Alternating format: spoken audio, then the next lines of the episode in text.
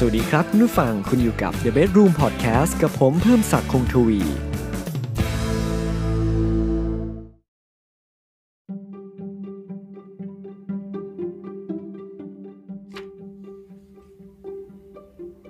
สวัสดีครับ คุณอยู่กับ The Bedroom Podcast กับผมเพิ่มศักดิ์คงทวีครับ เมื่อวันที่ 19 มิถุนายนที่ผ่านมานะครับ ก็มีการ ประชุมสมัชชาใหญ่สหประชาชาตินะครับ ซึ่งมีสมาชิกทั้งสิ้น 193 ประเทศจากทั่วโลกเลยนะครับ ประเด็นในที่ประชุมในวันนั้นก็คือการประนามการทำรัฐประหารในเมียนมานะครับและก็มีการเรียกร้องให้หยุดการค้าอาวุธกับรัฐบาลทหารเมียนมาด้วย ในการประชุมครั้งนี้นะครับก็จะเป็นการแสดงจุดยืนของโลกนะครับ เพราะในที่ประชุมมีการลงมติในประเด็น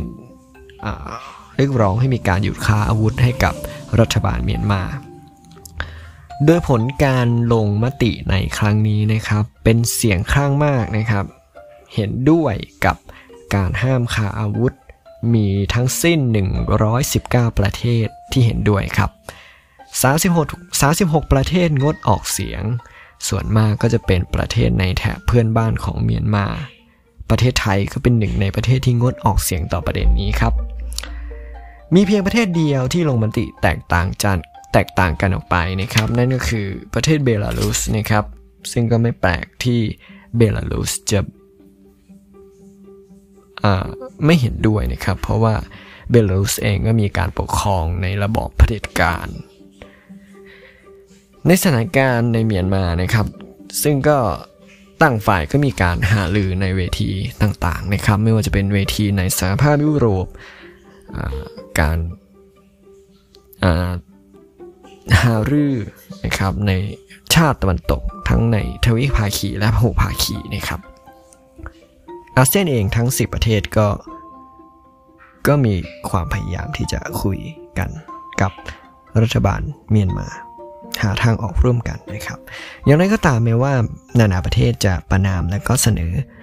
ความเห็น งดค้าอาวุธกับรัฐบาลเมียนมา แต่ในมติที่ประชุมประชุมในวันนั้นนะครับ ก็ไม่อาจจะถือเป็นพ้นผูกพันทางกฎหมายได้นะครับ เนื่องจากกฎหมายระหว่างประเทศนะครับ มีซึ่งประเทศต่างๆ มีเอกราช และก็อำนาจอธิปไตยเป็นของตัวเอง จึงไม่สามารถส่งผลอำนาจบังคับใช้ต่อเมียนมาได้ หรือว่าประเทศต่างๆ ที่กำลังขาอาวุธในขณะนี้ให้กระทำตามมติ ในที่ประชุมสมัชชาใหญ่ได้ การบังคับใช้อำนาจโดย UN จะกระทำได้นะครับก็ต่อเมื่อ UN มีมติจากคณะมนตรีความมั่นคงแห่งสหประชาชาติ หรือ UNSC นะครับ United Nations Security Council ซึ่งจะมี permanent members นะครับ ก็คือสมาชิกถาวรทั้ง 5 ประเทศ มีมติเห็นด้วยนะครับ ทั้งหมด 5 ประเทศเลย ซึ่ง 5 ประเทศนั้นก็ได้แก่อังกฤษ อเมริกา ฝรั่งเศส จีน และรัสเซียนะครับ ในการให้ความเห็นเนี่ยนะครับจะต้องเป็นมติจากทั้ง 5 ประเทศ แม้ว่าหากมีประเทศใดประเทศหนึ่ง ในสมาชิกถาวรไม่เห็นด้วยนะครับ ประเด็นเหล่านี้ก็จะต้องตกไปนะครับอำนาจนี้เรียกว่าอำนาจวีโต้นะครับได้ง่ายคือหากมีชาติใดชาติหนึ่งนะครับ ซึ่งซึ่งก็มีนะครับประเทศจีนก็วีโต้ในประเด็นนี้ ดังนั้น ประเด็นในเมียนมาก็อาจจะไม่มีการเข้า resolution ในในสถานการณ์ของเมียนมา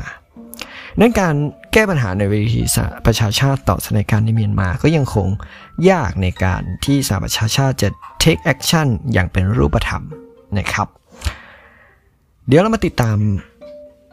ในประเด็นต่อๆไปนะครับ หากมีเรื่องอัปเดตในสถานการณ์เมียนมาเพิ่มเติม ติดตามกันใน episode ต่อไปกับ The Bedroom Podcast ครับสำหรับวันนี้สวัสดีครับ